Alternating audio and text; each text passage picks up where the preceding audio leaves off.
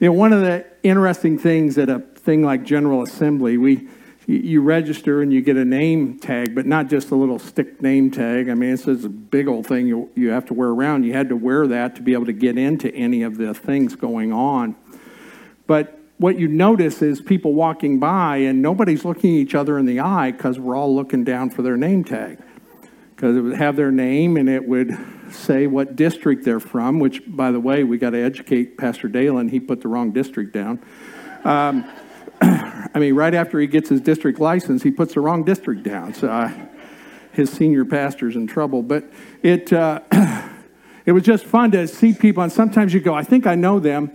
And then instead of looking at their face, you're looking down, finding that name to see if that rang, rang a bell. I get on elevators with people and we're all looking, you know, down. So where are you from? You know, and we're squinting in to, in to see that and uh, to just kind of gather. And it was just such a fun thing. But it really struck me about the fact of wearing those name tags because we were all looking to know who am I talking to? What's your name?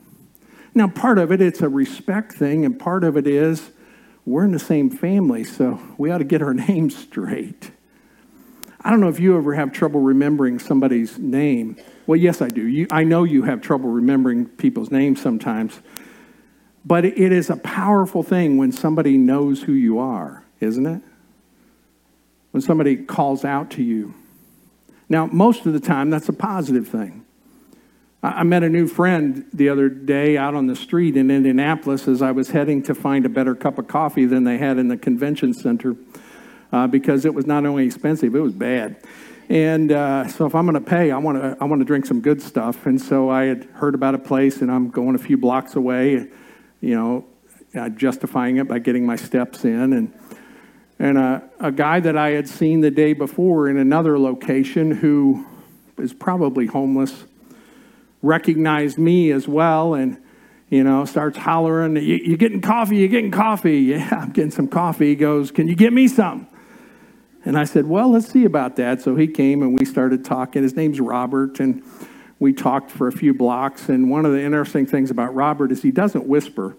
Um, and uh, even though we were outside it really carried so as i'm walking down and I'm wearing my big name name tag. I go, should I hide my name tag? yeah, I'm not sure, but it was okay. And we went in and actually found out that we had grown up uh, near a similar place and didn't get a chance to find out exactly how he ended up in the situation he's in.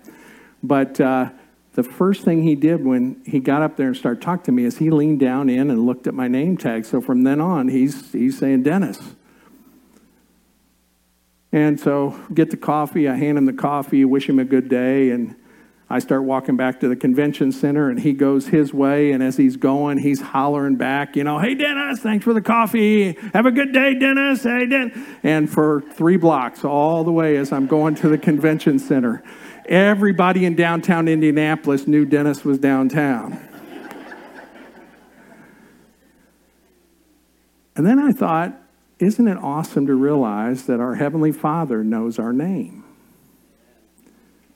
And He doesn't even need a name tag. but what's more important is do we know our name? Who doesn't know their name? No, I don't mean what you're called, I mean who you are. And this morning, we're going to take a look here in the New Testament, the Gospel of Matthew, chapter 16. And we've been looking all this year that it's time. It's time to. And this morning, what we're looking at is that it's time to know your name. And I realize that some of you, are, again, going, duh, who doesn't know their name? But I'm speaking much more than just what you may be called to who you are, and more importantly, to who God says you are. Now, follow with me, if you would, in your Bibles or your devices, Matthew chapter 16, beginning of verse 13. I'm reading from the English Standard Version. It says, Now, when Jesus came to the district of Caesarea Philippi, he asked his disciples, Who do people say that the Son of Man is? And they said, Some say John the Baptist, others say Elijah, others Jeremiah, or one of the prophets. And he said to them, But who do you say I am? And Simon Peter replied, You are the Christ, the Son of the living God. And Jesus answered him, Blessed are you, Simon Bar Jonah, for flesh and blood has not revealed this to you, but my Father who is in heaven. And I tell you, you are Peter, and on this rock I will build my church, and the gates of hell shall not prevail against it. I will give you the keys of the kingdom of heaven, and whatever you bind on earth will be bound in heaven, And whatever you loose on earth will be loosed in heaven. But I want you to hear the question and answer it for yourself. Who do you say Jesus is. Not just what other people say. And it's interesting that when Jesus asked that question, I mean, they started saying, well, here's what we're hearing. It was appropriate because he said, Who do people say I am? But I love that as soon as they gave the group answer, he then asked them personally, Who do you say I am? Because what you have to figure out for yourself is who is he to you? I don't just mean his name, I mean who he is. Who is he to you? You see, you have to be able to deal with that before you can figure out who you are. So, the most important part of this is not that Jesus changed Simon's name to Peter, and he didn't really change his name. He said, You're going to be known as. And Peter means rock or something similar to that. And when he said that the church is going to be built on this, he wasn't talking about Peter being the head of the church, though he was for a while. What he was talking about was Peter's answer is what the church is going to be built on. And that we're a part of that if we can answer that question. Who do you say that he is? And you have to answer that. Who do you say he is? And it's easy to say Jesus, but is he your Savior? Because when you look at Peter's answer, when he said, You are the Christ, the Messiah, the one we've been praying for, the one we've been looking for. The question is, is he your Messiah? Your Savior? Is that who He is to you? Whether someone believes in Jesus or not, it's a question they have to answer for all of eternity. Even for those who try to say he isn't who he says he is, they have to answer that question at some point. Who do you say that he is? But let me ask you this because it's easy for us to answer it quickly, right? Well, you're Jesus. He's Jesus. Yeah, he's, he's my Savior. He's the Son of God. And maybe you keep going, giving the other names that you may have heard about him. But here's my second part of the question that's just as important as the first. Who do you say he is? But I want to also ask you, who do you show that he is? Not just what you say, but what you show. When I was teaching school before becoming a pastor, I would have students at times that go, Do you know? And they'd go, Oh, yeah, I know. I say, Well, then show me.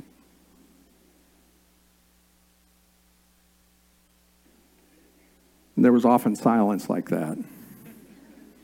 Because it's easy to say, I know, it's a little more difficult sometimes to show that I know. One of the things I hated when I was in school was when we were doing math. I could almost stop right there, but when we were doing math and there were problems, especially younger years, and we would do problems and you had to take your turn to go to the board. Some of you that are under 40 are going, What? There used to be these things, they were black, and it was such a creative name. We called them black boards. Took a PhD to come up with that name. And we had this stuff called chalk. Terrible invention, very messy. I was a custodian working my way through college, and I did not like chalk. It was not my friend. You would have to go up to the board and do the problem the teacher had given you. And the worst part is when they said this phrase show your work. I'd rather just give you the answer. They wanted to make sure I knew how I got to the answer. And I go, What difference does it make? I know the answer.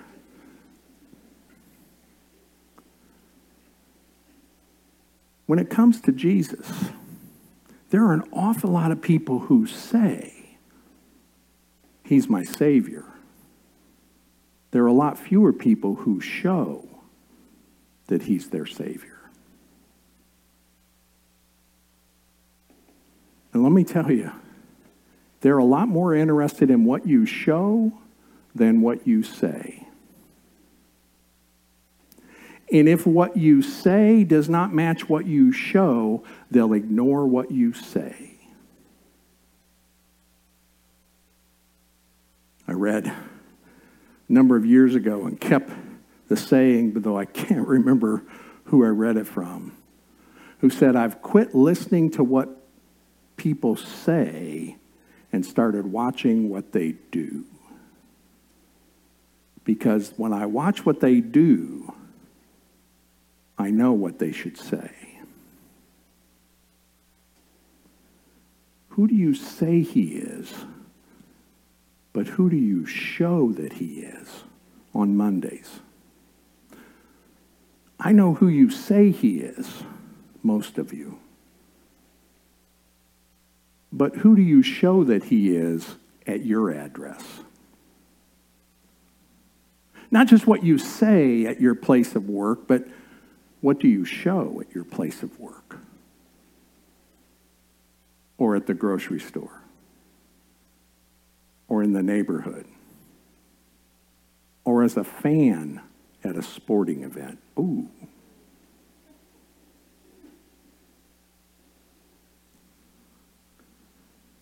to know your name, you've got to know who created you. To really know who you are, who He's created you to be, you need to know who He is. And to really know that, you need to show who He is. It's time to know your name. And to do that, you must first of all listen to who Jesus says you are. How awesome for Peter after Peter gives the answer, which don't you assume that every time Peter spoke first when Jesus asked a question, that the rest of the disciples went, oh no. I mean, read, read in Acts 2 in the day of Pentecost, I, I just, my version of it is that as Peter stood up when the whole crowd's going, What's going on out there? That when Peter stepped forward and started preaching, the rest of the disciples went, No, not Peter. which Peter's a classic example of how God can use those of us who don't have it on our own. But because he's in us and fills us with his Holy Spirit, we can be a force for him. And I'm a living testimony of that one. To know, we need to listen to who Jesus says we are. And after Peter's answer, which I'm sure the rest of the disciples sat there with their mouths hanging open, Jesus said to him, Blessed are you, Simon. He, he's identifying which family he's coming from, Simon Bar Jonah. And then he says, From now on, you're going to be Peter. Really? Peter? it means rock? Peter, who ends up later denying Jesus? Peter, who couldn't stand up to a little girl around a campfire when she asked him, Don't you know him? Peter, who, when Jesus was crucified, just said, Oh, well, and went back to fishing? That's the rock? But you know what? That gives me great hope. Because I don't always get it right. I shared this just briefly yesterday morning at the men's breakfast. One of the generals made a statement in one of the messages and said, Jesus didn't give up on the disciples even when they hid while he was being crucified. So he's not going to give up on you. Who are you? Let's look at who Jesus says you are. You see, that's the real you. Jesus calls you by who you are in Him and Him in you, not by your past. You've heard me say it before that, you know, Satan knows your name but calls you by your sin, and Jesus knows your sin but calls you by your name. He calls you by who you are in Him, not who you've been, not who others may remember. And this will always result in a new name. And it starts with being called. There's a typo on your sheet that's my fault. It starts with being called a child of God. Today's Father's Day, and that's, that's a day of mixed emotions for a lot of people. I'm fortunate. I, I have nothing but positive memories. Had such an awesome Christian example of, of a follower of Christ, a Christian man, father, husband, grandfather, etc. I know that's not true for everyone. But for me, being a child of who I was was awesome. I reflected back, saw some stuff that I'd written a few years ago about my dad, and one of those I'd written said that there have been times when I've been in certain places that where people knew my dad, or maybe he had been their pastor, and they encountered me and said, "Ah, oh, you really remind me of your dad." Well, that's a pretty high compliment for me. But whether your earthly dad was that way or not, your heavenly father is. And he says, if he's your savior, you're his child.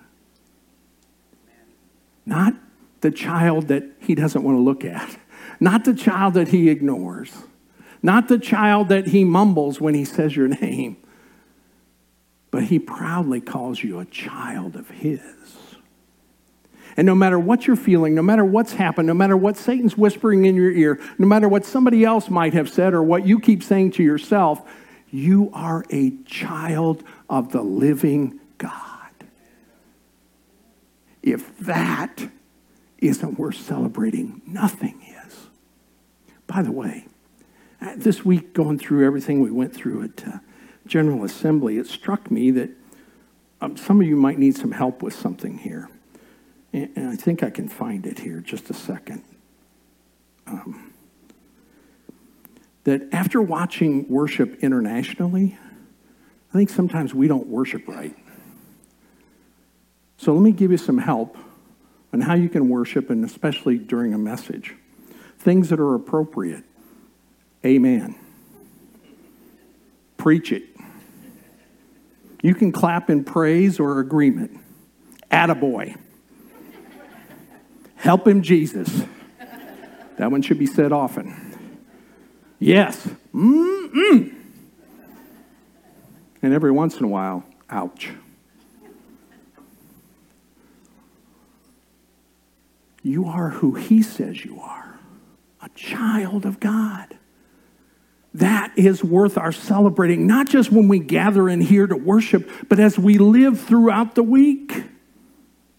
For you see, you're a child of God because He said that about you, and it continues with who you are called to be. One of the reasons Jesus said to Peter, You are now going to be called Peter, the rock, is because the role that Peter was going to play was going to be vital in the early church and in what was going to happen and the role he was going to play. And you have a calling on your life as well. Ah, not me. Yes. If you're still fogging a mirror. Now, somebody asked me the other day, a couple weeks ago, I said, What do you mean by that? I go, Well, I'm a little concerned about you, brother, since you had to ask that. But if you're breathing and a mirror gets put somewhere near you, no matter how shallow your breath is, it fogs the mirror. So when I say if you're still fogging the mirror, I mean you're still alive. If you're not sure, ask someone near you. And if you're still fogging a mirror, you have a calling on your life. What and how you fulfill that might change at different times. But the calling is the same being a child of God, telling others who He is and who you are in Him, and that they can be a child of God as well, is part of your calling. That's who you are. And it's time for us to know our name, that we are a child of God. Thank you. If you're going to know your name, you need to realize that it is your new identity. You are not who you used to be. One of the early church fathers had been one who had studied the scripture but did not live it out. He had a mistress on the side. And then one day he had a living, breathing, overwhelming, life changing encounter with God. He said yes to him, filled with him, was now a different person. And that mistress sought him out because he no longer contacted her. And out in the public square, kind of like my friend Robert, calling out his name and he wouldn't even turn and look at her or answer her. And she finally came up and said, It's me, and said her name. And she, he said, But I'm not him anymore. We not only need to know our name, we need to live it out and realize that's our new identity. Our identity is not our past. Our identity is not what we had done. It's who we are in Christ and Christ in us. And you need to not just realize your identity, you need to remember your identity on Monday morning or Wednesday afternoon or stuck in traffic driving around Chicago. Lord, help me, I did that twice in the last week.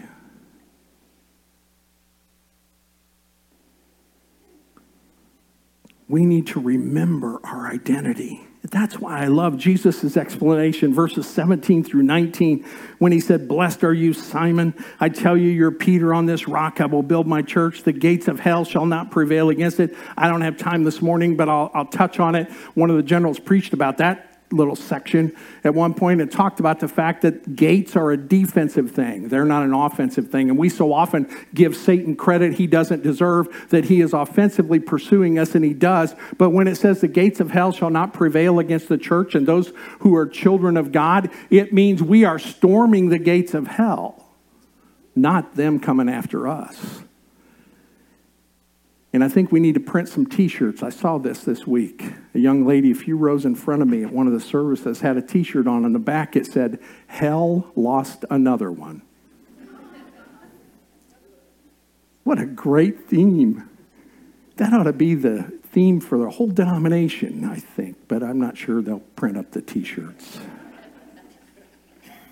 Remember your identity and don't allow anyone to confuse you including yourself. Don't allow others to confuse you. Listen to who Jesus says you are, what he says in your word, what he says through his Holy Spirit to you. Remember and live that out. Because if you're going to know your name, it's time to recognize it and to live it in the power of your new identity.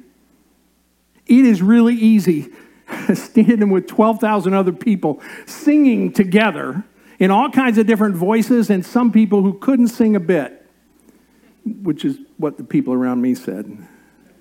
In fact, I thought I need to put a worldwide apology up because one of the things that happened in all of the services when it's going on is you saw this a lot. People recording the worship to show to other people.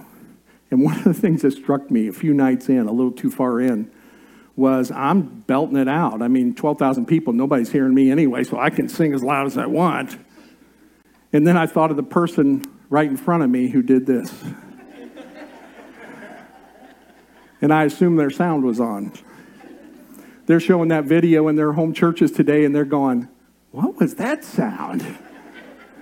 Joyful noise, my brother, a joyful noise. We need to remember this and we need to live it out, live in the power of that. To sing in that was awesome. What's more important and exciting for me is that those people from 103 different countries, and now we're in 164, are all home living it out right now. See, it was not about the gathering, it was about the sending.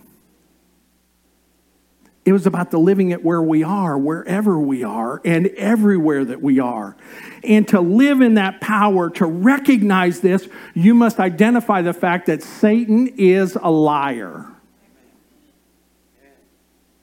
In fact, Scripture tells us when he lies, he's speaking his native language. One reason he's so good at it is that's his native language. Of course, he's good at it, but he's a liar. So, the more you're in the Word, as I keep telling you to be, the more you're going to know the truth so you can identify the lie and ignore the lie because you are a child of God, one called by God to serve Him and share Him and take Him to the world. Satan is a liar. Don't believe him. And then do not back down from your call. Oh, that call might change. Some because of different seasons of our life, some because God says, I need you here now instead of here. But whatever it is, don't back down from your call. That when you know what God has for you to do, then do it. Because He said, I got your back. That doesn't mean you're not going to have disappointment. It doesn't mean there's not going to be pain. Doesn't mean there aren't going to be setbacks. But so long as he still says you're a child of God, I got nothing to fear. As my daughter in law said, as they took our five grandkids to Africa and someone challenged them about it, it wasn't Jody or I, and said, You know, you could die over there. She said, You're right, we could, but what a way to go. Don't back down. No matter what you're facing, no matter how you're feeling.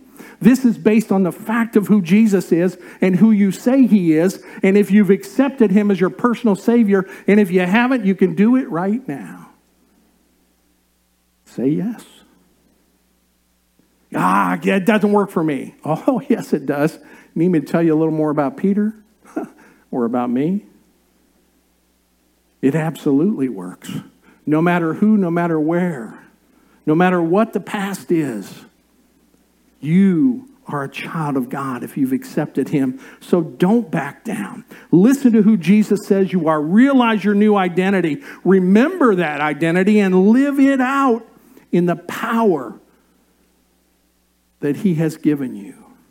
Who do you say He is? Do you know who you are? If you said yes to Him, you're a child of God. Do you know what you're supposed to be doing? If not, let's talk. Do you recognize the power that's available to you? To every one of us. And then are you living it out? If not, why not? You know what's awesome? When we sometimes recognize that, wow, I should have, you can now. Don't live in the should have. Live in the I can now. From now on. That's who I was. This is who I am. This is who I'm going to be. That's what matters more. Oh, I love memories. Memories are a great thing, but I'm also one who is always like, so what's next? What's next? We have a video that circulates in our family of one of our granddaughters. She's now just about to finish seventh grade, but she was, I think, three, and she loved singing the song that should have never been invented called The Wheels on the Bus Go Round and Round. Grandparents love that song because we love to hear them sing it. Parents, after a while, go, Are you kidding me? And we have a video of her singing it. But what I loved is she would do whatever that verse was, and then she'd go, What next? What next? Oh, I'm praying. She keeps asking that. And I want to ask that. Lord, this is great. What's next? Lord, General Assembly was awesome. What's next? Oh, this was a good Sunday. What's next? Because I don't want to live on the memories. I want to live in the moment and for the future of who God is and what He has for us. Because I have realized I know my name and I'm a child of God. Let's stand. Who do you say He is? If you said yes to Him, then you walk out of here today recognizing and saying over and over, I'm a child of God. And tomorrow morning when you wake up, because it'll be Monday morning and your breath is going to stink, you go ahead and say, I'm a child of God. And Wednesday afternoon, when you're going, How much longer is this week? Just remember, you're a child of God. And when you get stuck in the line at the store and the person in front of you is asking too many questions, remember, you're a child of God and they could be too. So live in that knowledge. Live in the power that He's given you. And let's do what He's called us to do. Jesus, thank you for showing us who we are. Oh, not on our own, because if it's on our own, whoo, we are all in trouble. But Lord, thank you for showing us who we are in you. And I pray for each one who's here this morning and said yes to you, that they would just hear this echo in their mind and heart over and over and over that they are a child of God. And because of that, they've got some rights and privileges. Because of that, they've got power that is way beyond their own power. And Lord, I pray for anyone who might be here or listening online who hasn't yet found that out, that this would be the day they would say yes to you and recognize they're a child of yours. Lord, guide us as we go. Wherever we go and however we go, to live in that knowledge and to share it with those we encounter. Lord, we go in the power and the truth that you are the Christ the Son of the living God, our Savior. And I declare that in Jesus' name. Amen.